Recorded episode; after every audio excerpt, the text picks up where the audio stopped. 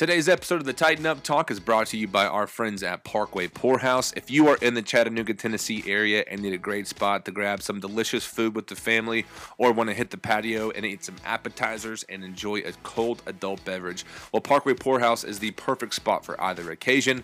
Please check out parkwaypourhouse.com to plan your visit today. And folks, we're back. The Titans are now 3 0. We're excited. I've got Chase Green here to discuss everything in full. But before we do that, we have some breaking information at the time of our recording, reacting to the news that, that the Tennessee Titans have eight confirmed cases of COVID 19 amongst players and team personnel. We'll give our thoughts, reactions, what the team should do. We'll also react to the Titans win 31 to 30 over the Minnesota Vikings. Also, did some film breakdown and give my thoughts on some player grades and some feedback on Jadeveon Clowney, Kevin Byard, and many more. Also, give our thoughts and rankings for the AFC South, check in around the NFL, as well as give a preview for this upcoming week's match, assuming it takes place for the the Pittsburgh Steelers. But folks, thank you so much for checking us out. I've got my guy Chase Green here. Chase, how you doing, buddy? Man, I'm wonderful. Just uh weird day for Titans fans, I guess, right? Yes. Uh, I mean, what are you thinking right now? I think we'll, just jump directly into the COVID report since it's basically coming out like a uh, a hose. But the information right now on Twitter, from um, what I'm seeing, you have to kind of trudge through some non-verifications to uh, get to the good stuff. But what do you think, man? Um, I know we're just kind of talking about it, but I I just don't see how they play the game. Um, I know they're always worried about player safety. I don't know how they're going to look at it. Depends on what your kind of your tail is is for mm-hmm. you go with uh, well they're going to be well rested no practice no contact. But also it's like well they've not been working out they're not adjusted. What's the style of play if you're not able to really you know break down film together? I know they did a good job over the off season but eh, makes me kind of worried like uh, I, we might have a canceled game or they might roll it till weirdly Monday and do a double header. I, I don't know how that's going to work.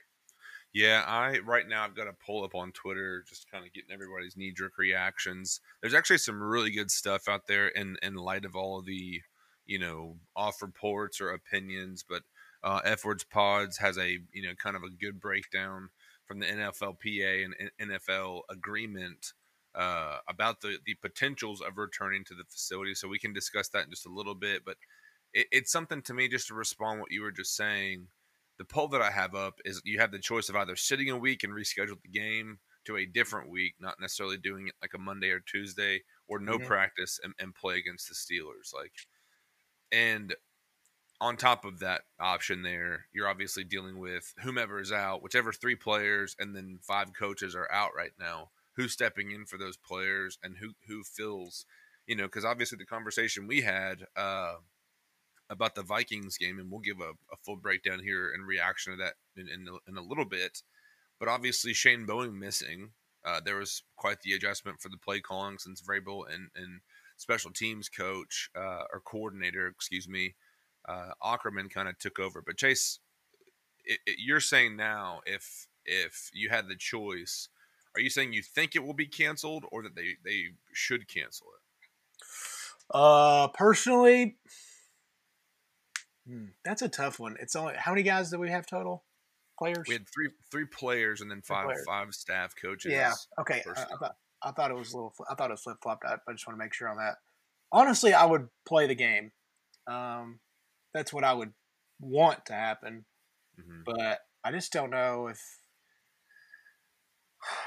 I don't know how the NFL wants to handle it as far as it, because it, it kind of creates a certain look are you cool with do you want to be the league it's like next man up and hey we're going to trudge through this which mm-hmm. i think's the best approach or do you just want to cancel games and adjust and maybe do something weird maybe a tuesday night game i don't know how they want to do that for money so yeah well just some scenarios that have been put out right now like paul Kuharsky has the best reschedule scenario is to move the steelers at the ravens from week seven to week eight uh, when they now have buys the both of those teams. Yeah. And then plug the Steelers Titans into week seven when this when the Titans have a buy October twenty fifth, which is the um, I believe week six maybe. Um, yeah. I, I think so. Uh, I'll have to double check that in just a second, but that's something that I'm I'm for more of. Sit this week out, you know, obviously reschedule, and and even to Paul's scenario there. The positive, the silver lining in that is you're going to get guys like AJ Green, Lewan now, Adoree Jackson more time to sit, get healthy.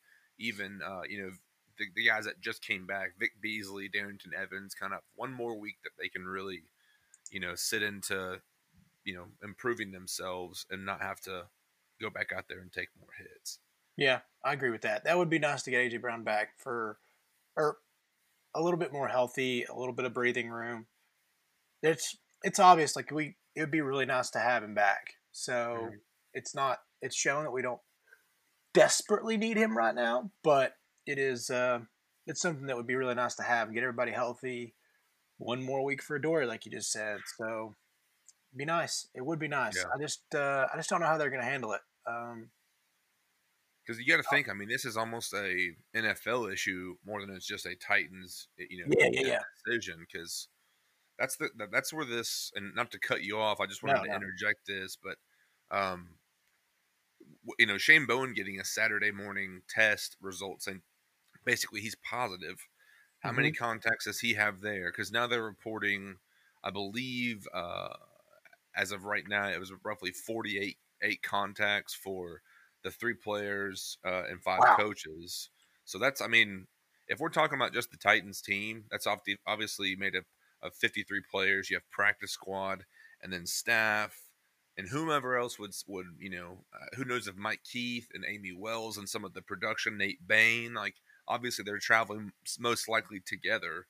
Um, but how many people are we really talking about here? And then obviously not to think of the next le- layer of contact uh, that those people have had, but it just that's the scariest situation in, in my opinion. Yeah, especially because how many people I mean, we assume so far that a lot of these people are asymptomatic too, so you just don't know how long you've really had. I mean, I'm guessing I know they get tested every day, but it sounds like they got their results back on Saturday and now this one, so mm-hmm. I don't know. There's a lot of contact and a lot of time too. You know, you're just it's spreading like wildfire if you if you aren't careful and don't know and you don't know the timing of this exactly. So that's the scary part. Is like you said, how many people actually have this or could have it or are going to get it? Um, and cause that's a lot of a lot of folks, and they yeah, I'm with you. I guess they all have to travel together. Keith, Wells, all of them. So yeah, a lot of a lot of potential for a, a weird spread to happen pretty quick. Yeah. And we'll find out more because I know these guys get tested daily, even when they're away. Um, right. So they're going to have to either go back to the facility. I don't know how they're going to do that now. I guess people might come to their homes. But yeah, um, I don't. I don't know. I, I did want to. I pulled this up here. I've got Twitter open as we're recording this, just for the sake of seeing everything coming down.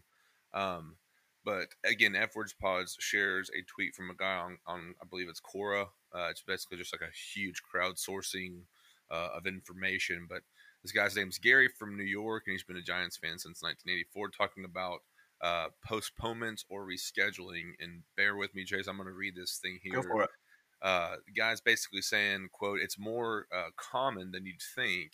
There are several postponements or rescheduling episodes in Miami." 1992, 04, 05, and 2017, Houston and 08 due to the approaching hurricanes, while 05, Hurricane Katrina forced the Saints to move uh, five home games out of their state altogether and play the other three in Baton Rouge due to the damage caused to the Superdome in New Orleans. The Vikings also had a December 2010 game against the Giants moved back a day because of the heavy snow in the Twin Cities, causing airports airport closures and then damage to the Metrodome roof. You remember that that video? Uh, yeah, yeah, the snow falling in yeah, that was incre- incredible. Uh, I say that in a negative sense, but uh, the game ended up being played in Detroit, while similar uh, blizzard conditions saw the late December Sunday night game uh, between the Vikings and the Eagles postponed for 48 hours, becoming the first Tuesday contest in 60 plus years. And in 2014, and I'll, I'll, I'll end it here, uh, there's a little bit more at the end, but in 2014, the Bills had to move their scheduled uh, to that, excuse me, November 23rd game against the Jets to Detroit on the following day because of heavy snow. So, in the midst of the COVID pandemic, obviously, the Titans aren't dealing with any crazy hurricanes, snowstorms, but um, obviously we found ourselves in a predicament where we've got you know eight cases within the team.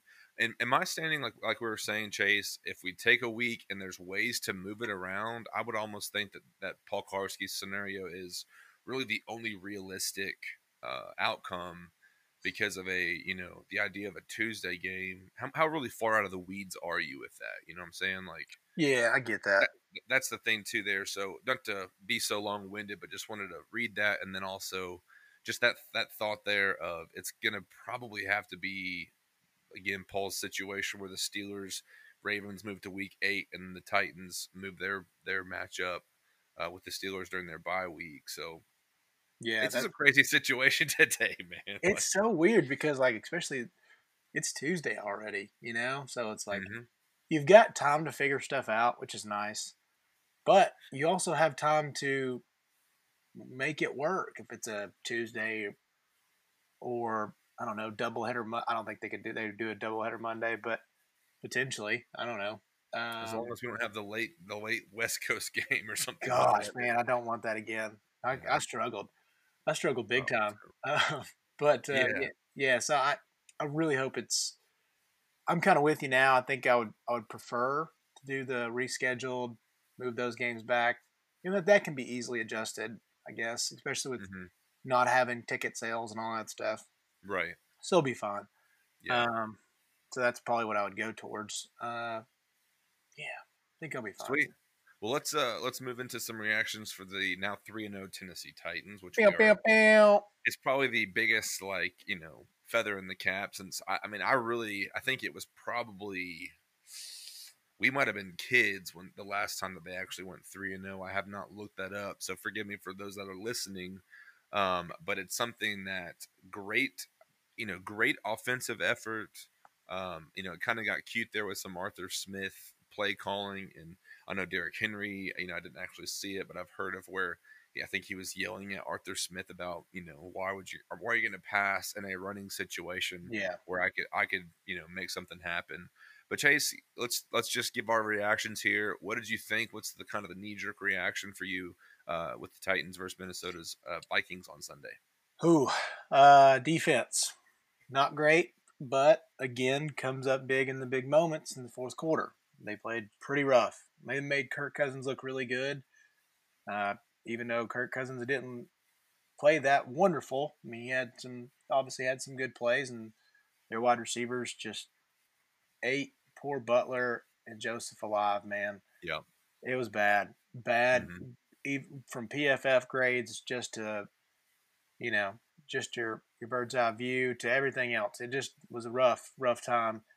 Um, I thought that there were moments of good defensive plays, you know, but then all of a sudden they couldn't set the edge. And what I talked about last week, I was really worried about Dalvin Cook and that running game having something to prove, and they did it again. And I was like, crap, man. I just, yeah, I knew once he, you know, we talked about it a lot at the party. You know, Cook's bounce looked really nice. Like he was, yeah. he was, he, he stretched a little extra this week. Um, so, but again, man, I just would, I wish we could just blow out what I think is a bad team. We defensively we couldn't do that. We got what I was pleased with with this Titans team was another way to get it done offensively. Mm-hmm. Where the first two weeks it was mostly Tannehill in one game, and then it was a little combo of Tannehill and Henry in another, and then this week it was mostly Henry. So it's it shows the versatility in this offense, which is much needed so far in the first three weeks. Um, getting Adoree back is going to be big. Uh, getting AJ back is going to be big too, because I think that's just going to make this offense more explosive. But overall, I wish that uh, this team could have figured out a way to really put them away, but not, I mean, a little hats off to Minnesota. They have they have been put to the ringer in the national media circuit. So mm-hmm. they're like, hey, this team was supposed to be way better. And I know oh, that they lost Diggs, and I know all that stuff, but they still like they look bad.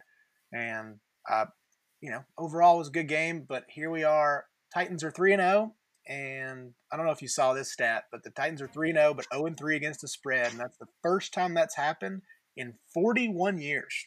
Wow that crazy? That's crazy. Trivia. Yeah.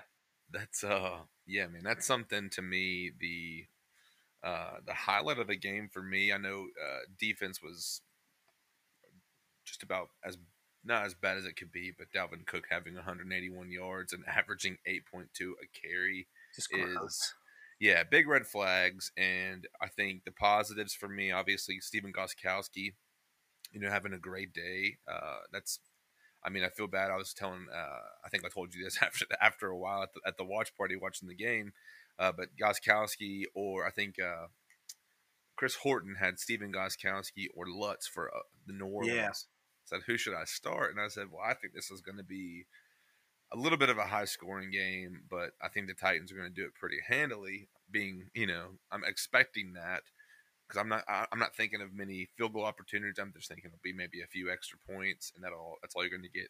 The dude puts up 19 points, six for six on field goals, one for one on extra points. Puts up, I think, 25 points in the fantasy. So, formal apology to Chris Horton. Dang, uh, dude. But yeah, pretty massive week, and I think too. Obviously, I think the I think the seal of approval with the kicking issue is over with. You know, or it's it's it's officially done. You can put that stamp on there. Um, yeah, one thousand percent. And I I did some. I know you know this, Chase, but for our listeners, I did some kind of film study and breakdown. I've actually um, kind of rewatched the broadcast, and then even this morning rewatching kind of the all twenty two film. And not to try and sound too snooty, uh, I, I I rewatched every play a couple different times just to make sure I'm seeing what I'm seeing. But uh, Chase, I got those things I wanted to go. I, I wanted to kind of give some thoughts for for ourselves and for listeners as well of what really happened beyond just the you know the, the, the positive yards or negative yards of the play. Mm-hmm. Um, so I've got a few things here I wanted to just bounce off of you, uh, and and you know we can just discuss these things in full. One thing that really stuck out to me, probably my, my number one thing that stuck out to me after rewatching was Tannehill's ability and this is not every single time in, in, in, play action, but for three or four instances in this game, I saw Tannehill um, and and his ability to recognize a you know exposed area in the defense, and then his ability to get the ball out, but also his ability to lead or delay a wide receiver uh, into the center of coverage. So I know, for example, these are a couple of the plays where one Jonnu went over the middle kind of wrapped around uh, Jeff Gladney. Mm-hmm. Um, and Tannehill, I mean, led him directly to where obviously gives him the best opportunity to catch the ball, but you know, it, it protects him, it allows him to get down. And then the other pass that I, I recognized with this was uh, Kalif Raymond, you know, running a really basic in route. Um, he was kind of going too quick, and and Tannehill kind of sat him down and stopped him right in right in the middle of that hole uh, and made an awesome acrobatic catch. But that's something that obviously we know the play action in Tannehill is just about as good as it gets. But it's something, um, yeah, that's one thing. I that, probably my favorite thing from this week's game. Yeah, because um, I think this week was like thirty percent of our pass plays were off play action. Mm-hmm. And Tannehill averaged like, uh, I mean, I, I, know they had two big plays off the play action, and then, uh, well, really about three. Daniel averaged 20 yards per pass on that. So that's pretty mm-hmm. sweet. I mean, that's, that's a credit to Arthur. I know he did a really good job, like on the Raven. I think it was the both first, I guess both of the big, big plays. He, he did a good job. He runs those two tight end sets and he pulls up Harrison Smith on that, you know, old Knoxville Catholic boy. Mm-hmm. And when he does that, he does such a good job on that play action because when you have those two tight ends, you're like, oh crap, Henry runs again we're I know we both kind of harped on some of the really weird calls that Arthur had this week. He did a mm-hmm. really good job this week of nailing down timing for these play action passes. And when he pulled Harrison Smith up on that run, it's going to give it gives it gives your old Kalif Raymond hop train all oh, the baby. full steam. And like he's not a full route tree kind of guy. Like he's great at what he does and that straight line speed. And there's not many people that are going to keep up with him. And Tannehill did a really good job off those passes, and he was dropping dimes on those. He had some misses too, but um, you know that's going to happen. Like he's played great yeah. so far. He's only had one pick so far this season. You're going to have some bad games. I just thought timing was a little off, but yeah, yeah I, overall very solid. That that play action read stuff, they're doing such a good job with it, especially when Derrick looked good all day today. Where I feel like, I mean, he was okay in that first half, but then he got way better in the second half. He did. He did. And I I feel like that's another key component that's going to come around even more so because I know it's been okay-ish the first two games, and today it looked really good. So yeah, I'm with you, man. Those those play action passes are just so tough to stop when you have that freight train back there. Well, it, it's something too that obviously the the when you recognize the play action while you're watching the game, and you see a white, you know, little white jersey running up the sideline like Kalif Raymond did, like like you said, and that's you know we, we we laugh about it, but Kalif Raymond, you know, being the conductor of the Kalif Raymond hype train, uh, trademark pen, trademark pending. um, yeah. So, but but to know that he is what he is, and I know, like for you know, I was tweeting this morning about how Cam Batson had more snaps. He had 25 more snaps than, than Kalif did in that game, which surprised me. But like we're saying, I'm not expecting, you know, I'm not expecting Kalif Raymond to be more than really a wide receiver four, but a, a damn good wide, wide receiver four, that yeah. special teams guy.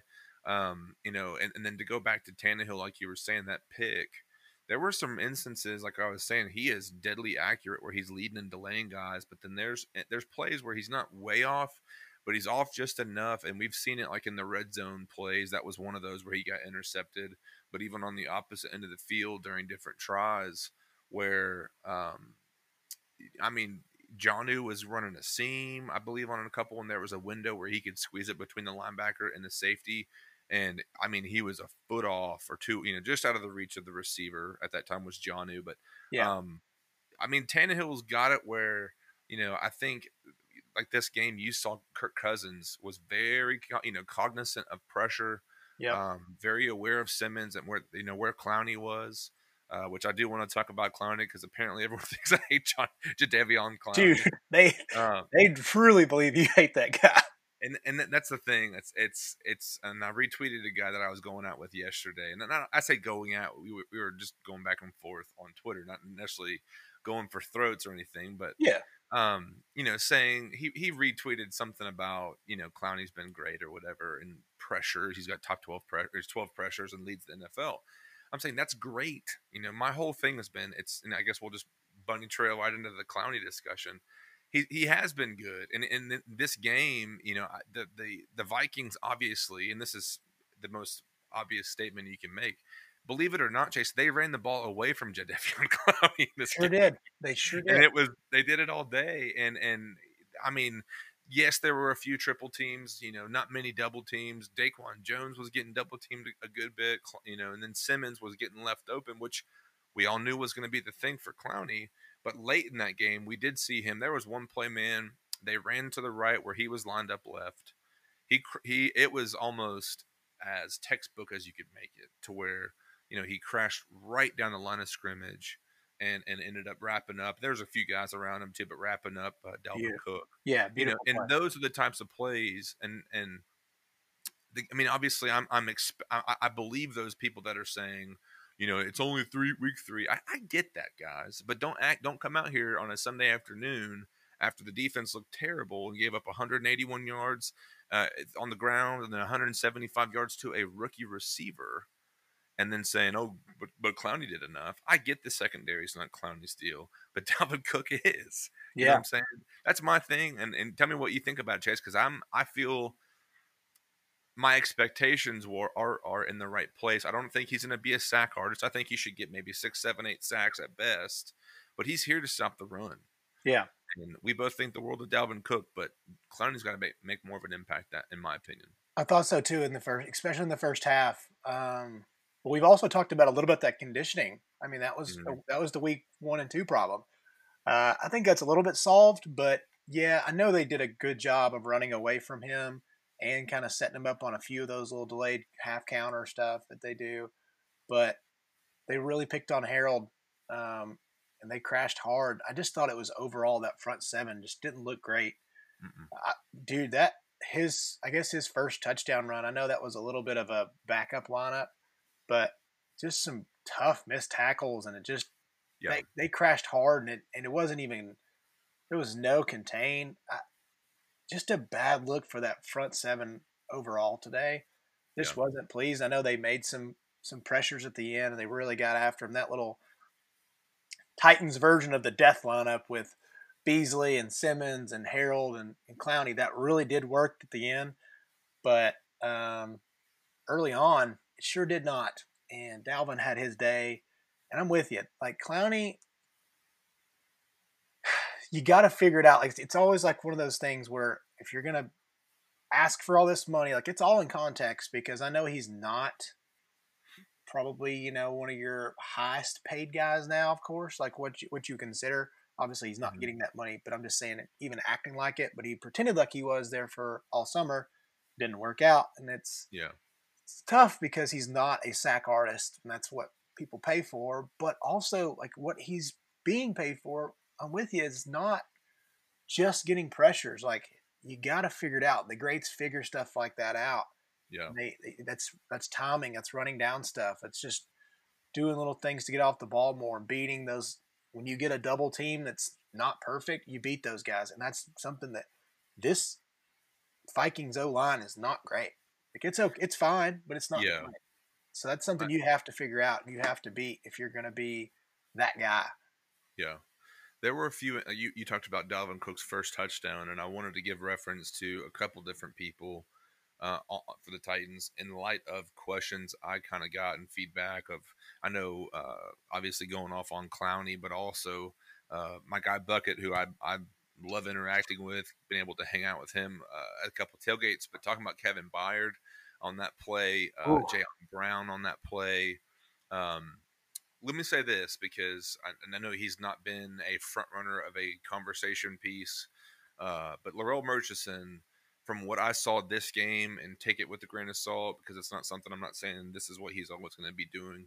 But the guy in some situations was extremely slow off the ball. Um, but on that specific play, got double teamed. Harold Landry got very, you know, I wouldn't say easily handled, but got handled pretty, you know, pretty good for the sake of, of crashing that, you know, Vrabel's, uh, you know, saying now is Edgewall and Swarm. And Harold just got crashed down um, and I mean, it the edge was gone. Kevin, gone. you know, Kevin Byard came down, and even Jayon came down, both over pursuing or taking bad angles, and were, you know, it was a foot race, which Calvin, you know, Dalvin definitely won, but um, just those types of things. I mean, it was at all three levels that I saw, even instances where Jayon Brown got looked off on a Jeffrey uh, Jeff, Jefferson uh, out yeah. route. Very, you know, and like we like we mentioned before, uh, Butler and Joseph got absolutely worked this game, and I mean put on skates on you know easy routine routes to where just younger guys like Thielen, like Jefferson, who have better footwork, were able just to get that distance. And I mean, that was the, that was you know Kirk Cousins' day basically from what I saw was wasn't throwing much at Kevin Byard, so you know kind of you know negated his his play similar to what they did to Clowney. Mm-hmm. Um, but that's just kind of what I saw as far as that the defensive side that it was really bad on all three levels. So yeah, I mean, and it's not like I, I didn't think Kurt looked wonderful, did he? Like I mean, he looked okay, but it's nothing he should have. He wasn't. I mean, he had a couple. Real, I'll give him this, like that. The Thielen touchdown was an absolute dime. Like that's a good throw. That was one of the best throws I've ever seen Kirk Cousins make. But how terrible was the Joseph pick. Like he overthrew, oh. he overthrew his receiver who was wide open because Jeff mm-hmm. Joseph was off in four yards. Like everybody's like, well, at least he got a pick, or he almost yeah. took it back, but off, which was a terrible call on the uh, crackback. Remember that? I don't know, man. That that was the, the call to me was right for the sake of. I know Vrabel even said that after the game was. Um, from what I saw, even on the all twenty-two look, it was something that um, Jadeveon Clowney's it, it could have almost gone as helmet to helmet, just oh, at really? the angle that it was looking like. But I think the the ref that actually blew it up was was within the distance that, that didn't go that route. But yeah, it was definitely. I mean, he was well well out of the way. Uh, Jefferson, I believe it was, mm-hmm. and then Clown. You know, Clowney is as big as he is compared to that guy. Just it was a little bit harder of a hit. But he didn't you know fall down. Yeah. I did think it was the right call, which you know, again, you expect more from Clowney, but there were times it was weird with Joseph.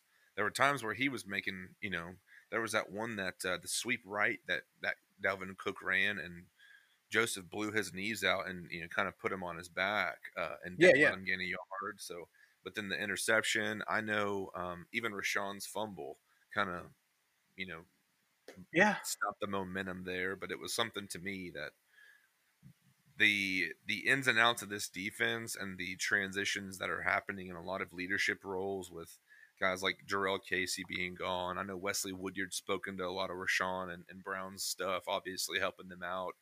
And then, you know, Logan Ryan in the secondary.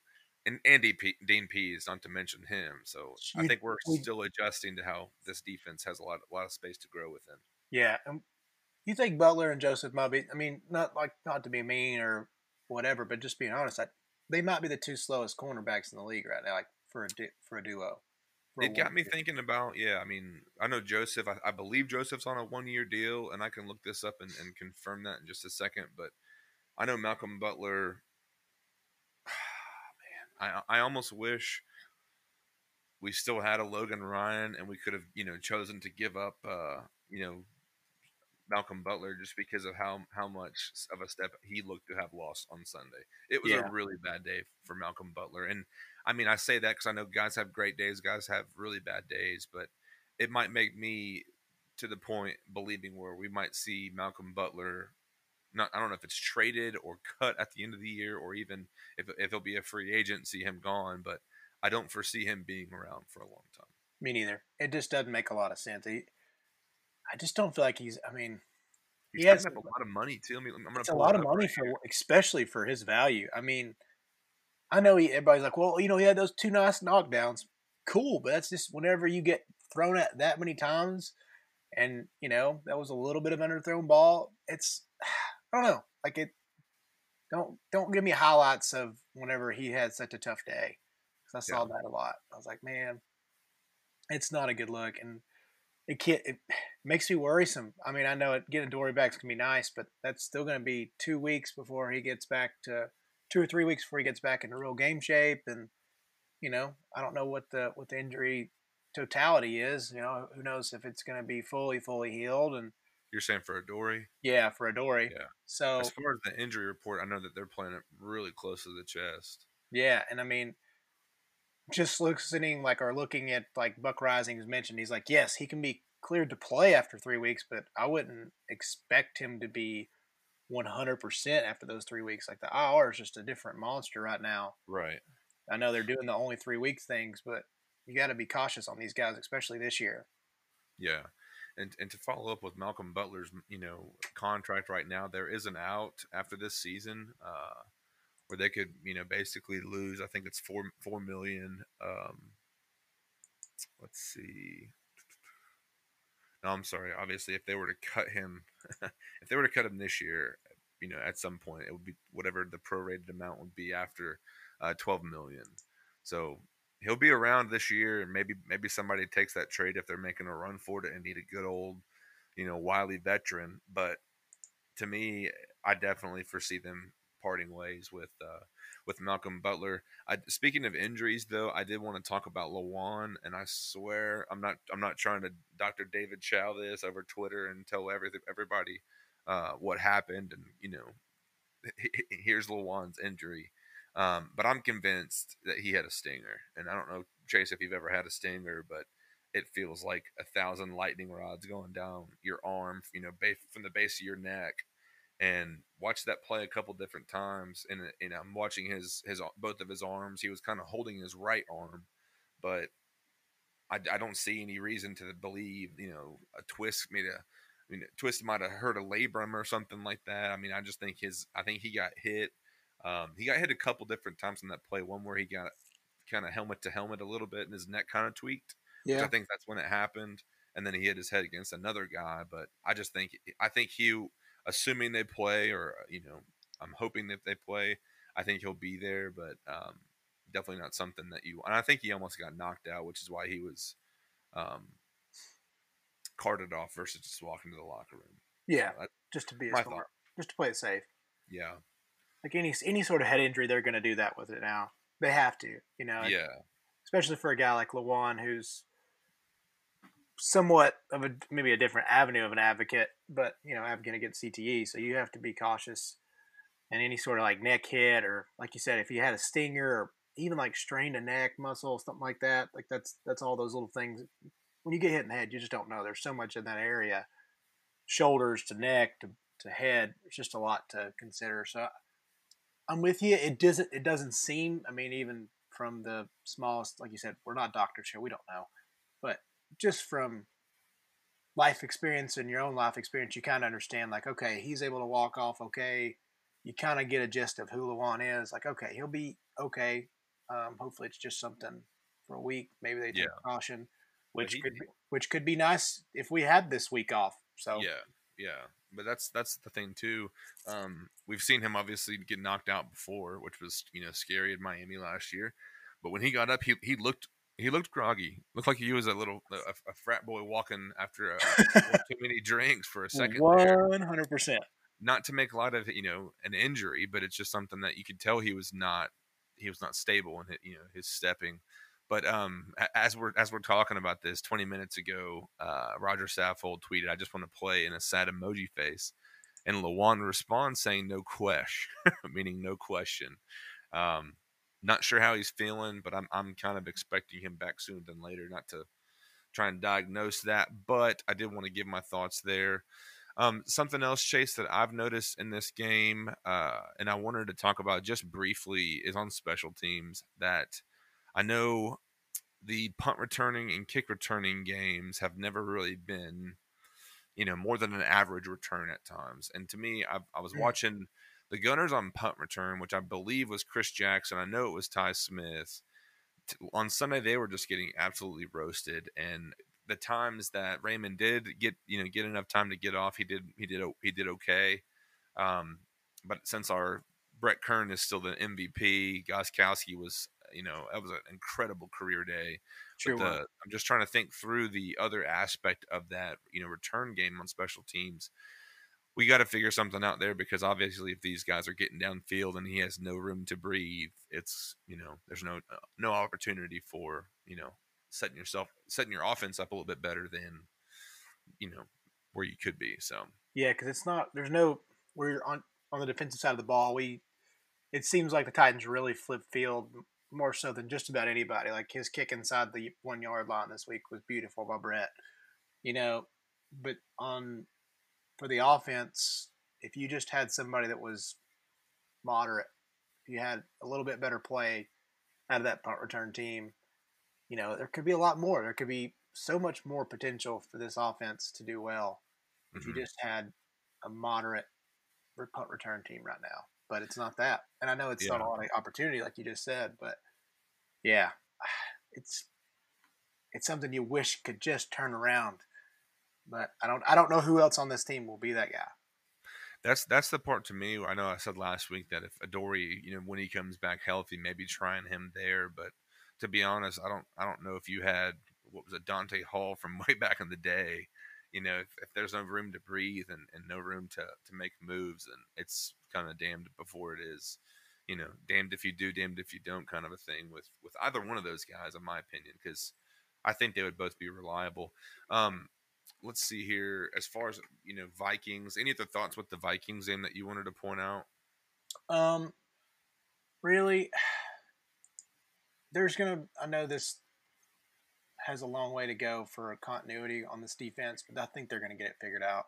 That that front seven's too talented to let that happen again. Um, Big Jeff also last piece on that dude. What a freaking day!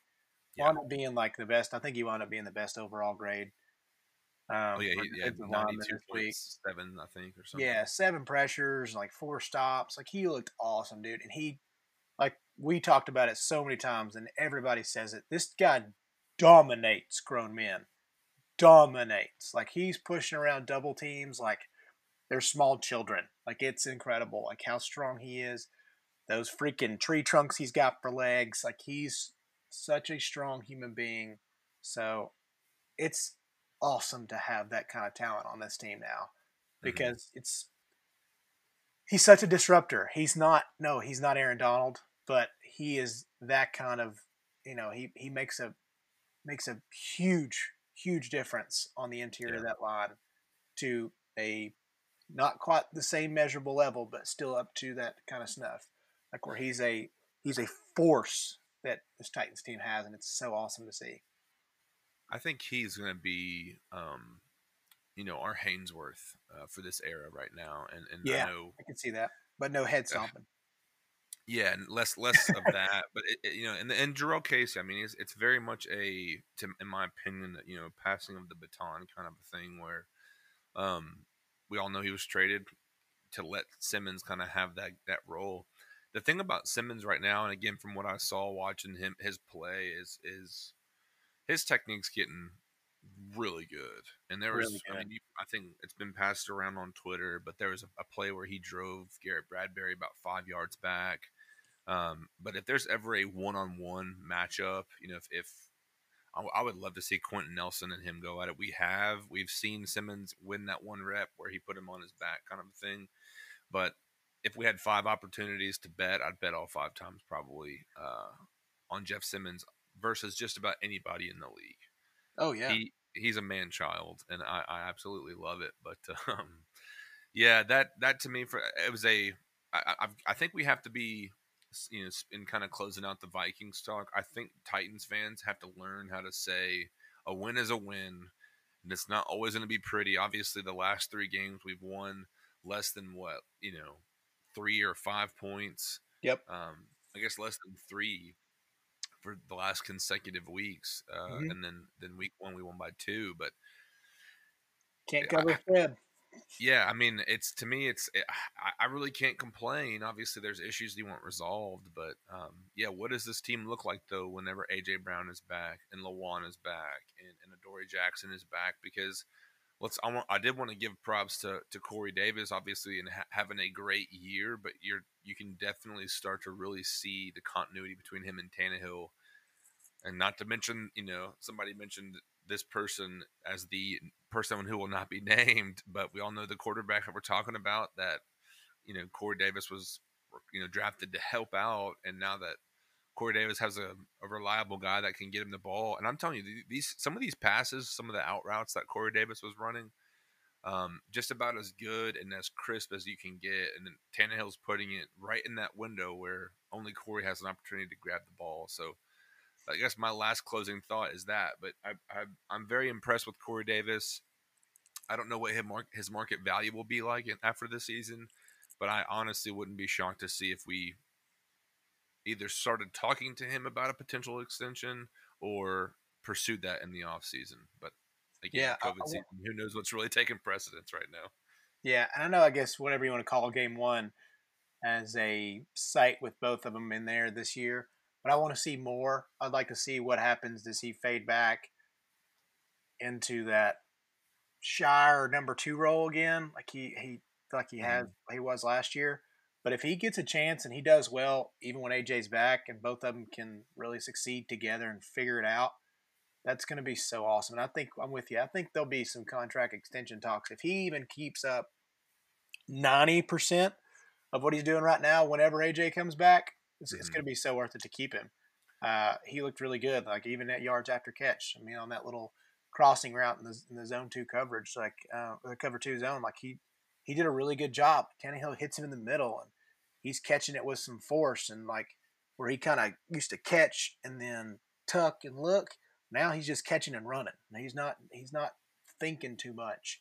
It's really kind of coming. Yeah. It's coming to him, and it makes it it gives you a lot of optimism for him because he's at he's just out there playing a little bit of football, and I hate to be like that, you know, just super cliche, like, well, he's just out there playing football now. He is like that's that's something that he's been his own worst enemy in his own head. So yeah, he played. He looked good. He looked yeah, he, Corey is balling, man. And here, here's my thought too. Um, you mentioned something a second ago. Damn it! It's oh, you you mentioned who is the number one guy when AJ comes back. I mean, I would be shocked to see them keep Corey as the number one, maybe slide AJ in at two and kind of ease him into it because it's something to me that don't mess up a good thing kind of a thing, but also let AJ kind of get back into shape and test mm-hmm. that knee out. And, and I mean, I'm looking at, you know, I'm looking around the league as far as receiver play. Obviously, the Bills are shock or Josh Allen shocking everybody, which I think we can talk a little bit, you know, around the league here in a little bit, but it's something that Corey Davis is putting himself out there as far as you know, obviously leading the team. Um, he's not blowing anybody away with his stats, but you can tell he's definitely playing confident. Yeah. Um, and really, I mean, I'm not saying he has to be the Chad Ochocinco where he's talking to the cameras and stuff, but you can definitely see he's got some some confidence back. So that's great for him. Um, let's see what we can move into next here, Chase. Because well, let's do this. We'll do um, let's check in around the league. I don't know if you really got the chance to watch other games, but um, just seeing some scores, and then obviously there's one per one particular somebody I want to talk about. Um, but did you happen to, to, to catch the Chiefs Ravens last night? I sure did. I sure did. Give me Um, your thoughts on on that because I, I did not have a chance to watch it, but I, I obviously saw the score, and thanks to Tyreek Hill, my fantasy team won. So Yeah. Uh, also, big night. I was really worried. I was like, I'm going to be the number two scorer in the league again and lose. I was going to be so mad. I thought it was going to happen. I was. I thought it was going to happen in back to back leagues, in back to back weeks, and I was like, I can't handle this anymore. But wound up getting a dub. Thanks, Clyde. Appreciate you. uh, but last night, I want to say this about the game. Last night was one of the first moments where I'm like really like. I mean, I- you know, you miss the fans. There's little aspects of like the pan outs and fun events they'll have. But last night, like Monday Night Football, Chiefs Ravens, that intro to Monday Night Football, they're not being fans. It was really weird. And I was thinking, dang, this would have been such a fun game. oh Um, man, on the first drive, the Ravens were moving it, man. They looked really good on the ground. They were attacking. And I thought that place would be going nuts right now. Because yeah, Ingram just hit a run to kind of get back, get in the red zone. It was like a 13 yard run. They're just they're owning them. I was thinking, oh snap, dude, this place will be rocking. And they did like a terrible timing fake crowd noise.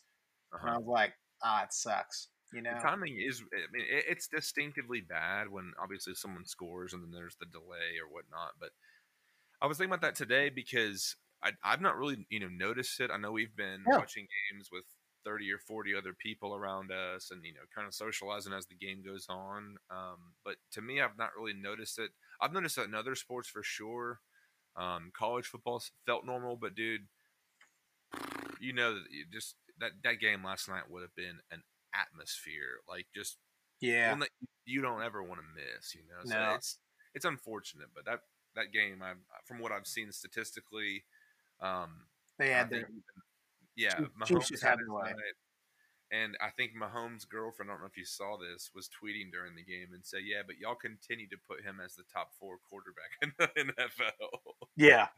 so Nice. she's kind of got, she's kind of talking some smack for him. But um, I did want to talk about in other NFL around the league news, man. Russell Wilson, Love Mr. that guy. Mr. Unlimited, man. Like that's to me, if we're talking about best quarterback in the league right now, I don't know. I mean, let's see. The, the Chiefs have not lost since last year when the Titans beat them on a, on a Yeah. Josh field goal block, and I think you just have to automatically put put Pat Mahomes there.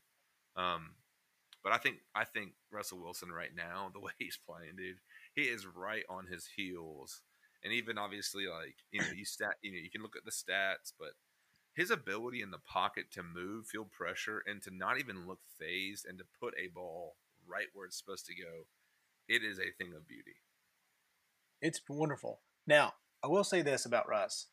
He is been fantastic.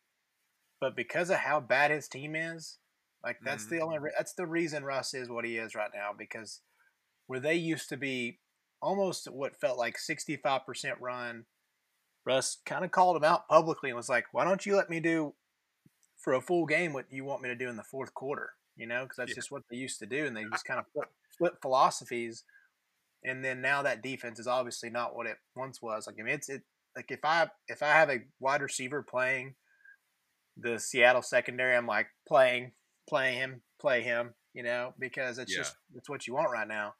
And unfortunately, that defense causes Russ to go out there and have to make plays, and that's the thing of beauty. The fact that they've put him like back against the wall, two guys shoving him up against that wall, and he keeps getting out of it. And beautifully. Like you said, his ability to feel pressure and move and escape and not not escape and run for you know, 25 yard gains, but move, escape, get out of the pocket, and then find his guy, find Lockett, find all, find Metcalf, find all these three different tight ends that he's got, um, and just nail him in stride. You know, like that's just what he does, and he's been so good at it. I've watched a lot more of them this year. Like they've just had some fun games, and you know, when you have someone on your fantasy team you watch, and shout out to Red Zone, it's been fantastic to have my first year actually having it. So, oh, yeah. yeah, maybe YouTube TV coming in big. It's big time. Uh, I'm assuming that's yeah, it, it's it's a game changer for sure. I um somebody else I was thinking as you were talking about Russ is like let me let me ask you this. Josh Allen has put up four touchdowns the last two weeks, but how good do you think the Bills can be? Like, are, where do they line up in the AFC right now as far as you know top five teams? Mm, they're in there, right? They have to be, I guess. I, I mean, I think they're in there, but where would you put them? The AFC. Hmm, that's tough. From what I saw last night, like you know, the Ravens are pretty beatable. Um, they're they're they're four or five because how do you feel about Josh? Like, are you you know if you're down in the fourth quarter, do you still have that? Like you're like I'm 100 percent going to win this game if you got two minute two two fifteen two timeouts left mm-hmm. plus two minute warning. Do you are you do you feel no, good about? I'm not like I'm not. He's not my first choice uh, by any means. I think he's. Yeah, he's the there. Having, you know, yeah, the Bills are, are doing what the Titans wanted to do with Mariota to really surround him, and obviously Devin Singletary is not a huge name. Um, it's kind of a crowded running back room there. Um, yeah. For Zach Moss and, and T.J. Yeldon, but Stefon Diggs, obviously, you know, John Brown and Cole Beasley have been reliable, but I just think that the defense looking. Um, I mean, when, when I think of the Bills, I think of two things. I think of people jumping through tables, and I think of people yes that play really, really good defense. And you know, I, I, know right now, like the opponent's average, they're averaging like twenty five uh, points a game, which is not great. It's not terrible, but that's one of those things that um, I'm trying to look up some defensive stats here. I just that's where I think that they are going to be. They're going to win the, the NF, AFC uh, East. Yeah. Although Which, I think the, the the Finns are fun to watch for sure. Yeah, and the Patriots are going to put up a good fight against them. Like they're going to, they're going to be a good team. Cam, Cam and Bill both have a lot to play for right now. They they're, they're on prove it. They had like the the prove it seasons going mm-hmm. on right now, and they're both doing really well. And they're getting creative and Belichick loves having that kind of, uh, lack of a better word, that toy in Cam, like because you can do mm-hmm. so much with him, and he's so versatile, and he's just a freak of nature. Like he's just such a great athlete, and he's he's looked really good. Um, the Steelers are going to be tough. Like that's going to be yeah. that defense is going to be a formidable foe this coming weekend or next whenever. So yeah, it's that. Yeah, and somehow the Cleveland Browns are two and one, and you know. yeah. I, I, that's my thing. Every week I've got OBJ on my team. I'm like, do I want to play him or do I want to have another week where he doesn't hit stride and you know? Um, I, can I real quick? Yeah, we'll hit up the AFC South real quick. Okay. Where are you at? I mean, obviously Houston's played three very tough teams. They've had the mm-hmm. hardest schedule so far. Are they going to be this bad? Are the Colts better than we thought? Is Jacksonville actually bad? Like, there's so many weird questions with this AFC ta- AFC South. Like, where do you think it kind of winds up happening? Like, what's the what do you think your rankings wind up being?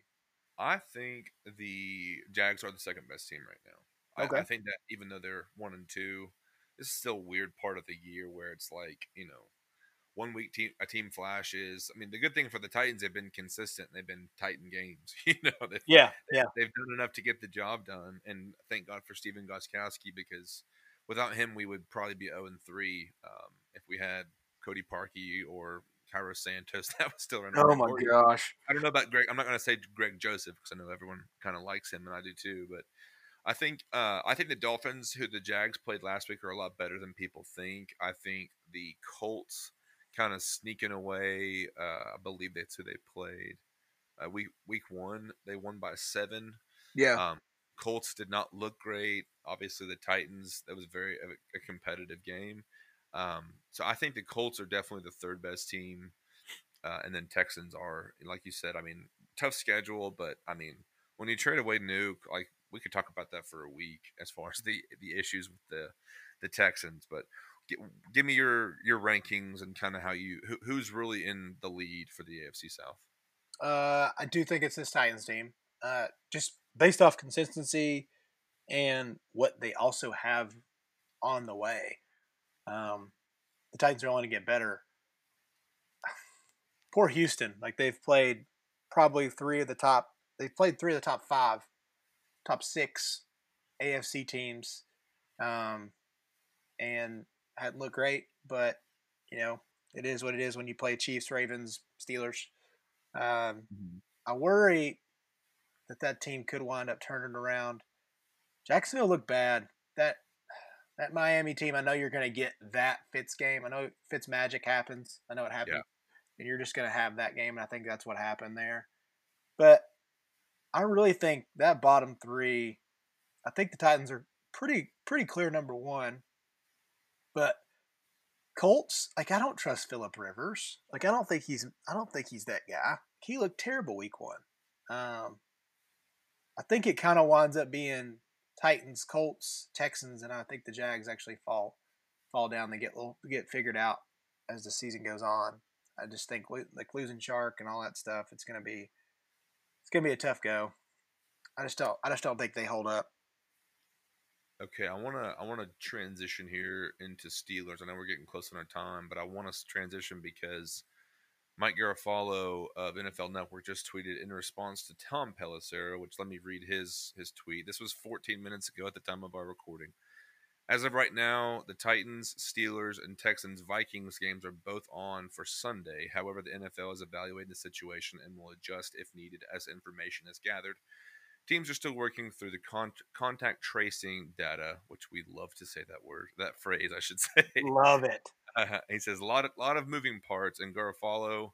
Um, I used to say Garofalo, so my apologies to his Italian, beautiful Italian family.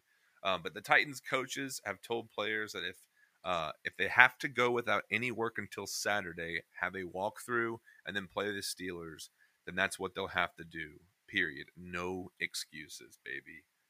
Like, where's Terry Tate? Let's run through a damn brick wall yeah. right now, baby. Football that's that is Vrabel. And I mean, here's the thing: we don't know who who the players are that are out. We don't know what we're really looking like as far as a, um, you know, a lineup and who's you know, if we're talking about you know Humphries and Corey Davis and that receiver room getting hit, ugh, it's gonna get ugly, you know. Yeah. So we'll take it where we get it, but I, obviously we're reacting like everybody else is. But Chase, if the guys are playing on Sunday, like we just said, not sure who's who's out. How are you feeling about this game? Terrible. absolutely, absolutely terrible. This, because man, that's another team, dude. If the Steelers are another one, if I would not be surprised if you're hearing Steelers versus whoever in the AFC Championship game. Yep. They they're wide. I don't understand how they keep doing it and drafting these great freaking wide receivers but Chase Claypool is on his way to becoming a superstar, and Juju is a, you know, yeah. he's he's really good. He's never going to be like one of your elites, but he's really good. He's a great one B or a two guy, and that's fine. Like he's he's never going to blow you out of the water, but he is really really good right now.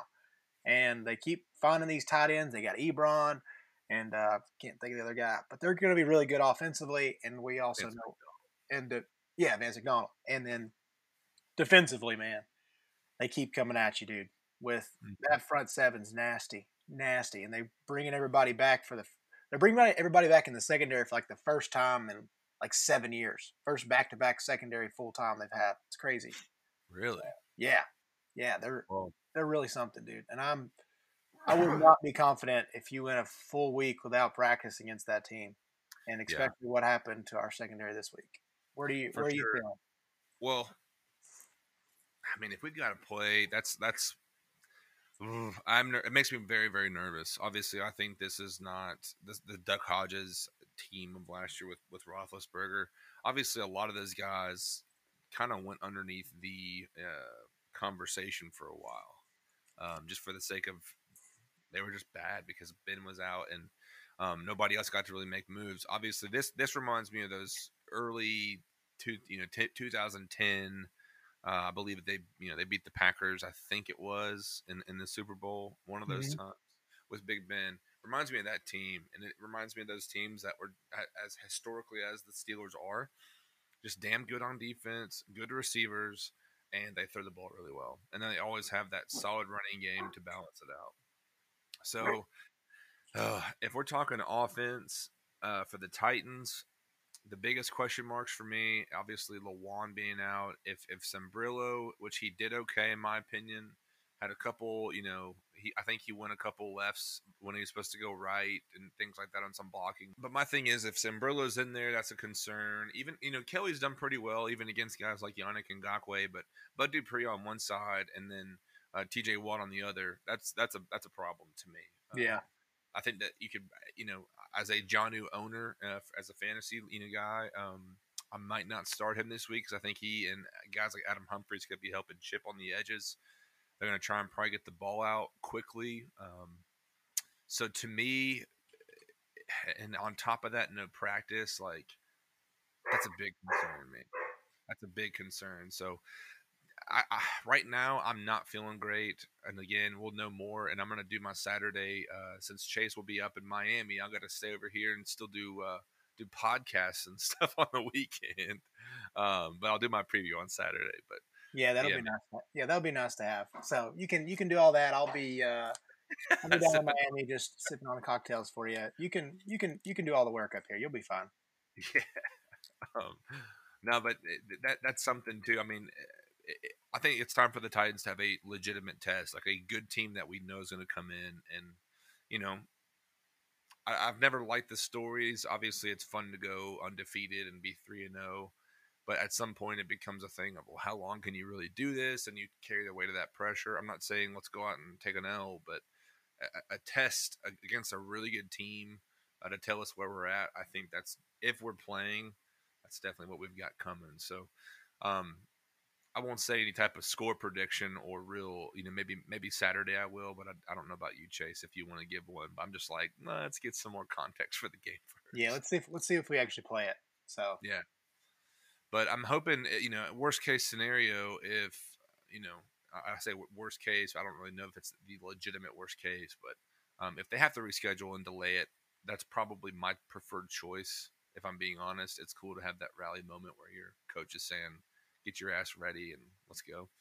But what really helps the team, you know, a week off, like we were saying, could be good. But but Chase, we've hit our hour mark. Let's go ahead and put a bow on it. I'm gonna miss you this weekend, dude. I really yeah, am. man. I know um, it'll be. It'll be, it'll be I know, man. I, I I cannot wait. I'm a little scared. I'm definitely coming back with COVID. Uh, I mean, I there's. I could almost guarantee it. I hate to say that because Florida is open back up. Miami's going to be full tilt. It's going to be beautiful down there. Yeah, I mean, I'm going to try my best. I'm going to do all my protocols I can, but probably ain't good. But I'm pumped because it's going to be an amazing weekend. It's like, ah, for the memories, the fun, the tan, be worth it. it's. COVID. Just won't see you guys for two weeks after that. So, yeah, but uh, but let's do it, man. I appreciate you guys listening. I'm Trey Wynn. You can find me on Twitter at T R E S W I N N. You can find a link to my profile on Twitter in the description below, as well as Chase. But Chase, you can find me at mcgreen423 on Twitter, baby. And for all those that are in the Chattanooga, Tennessee area, chat10sports.com slash events. We've got Vols and Titans this weekend and Thursday. We're waiting on an official announcement as far as game time uh, but most likely hoping and might even just do it for the sake of getting some folks out is doing a little Bra- Atlanta Braves watch party for Game Two of their three-game series against the Cincinnati Reds. Um, also, what else? Chase got some SEC pickums that old Mike Pipe's working on, so keep an eye out for that. But yep, yep, have that out to, uh, or tomorrow. Yeah. Yes, sir. Well, all right, Chase. Good, to, good to hear from you. As Pleasure always, always y'all have a great week and uh, go Titan. Tighten up, baby.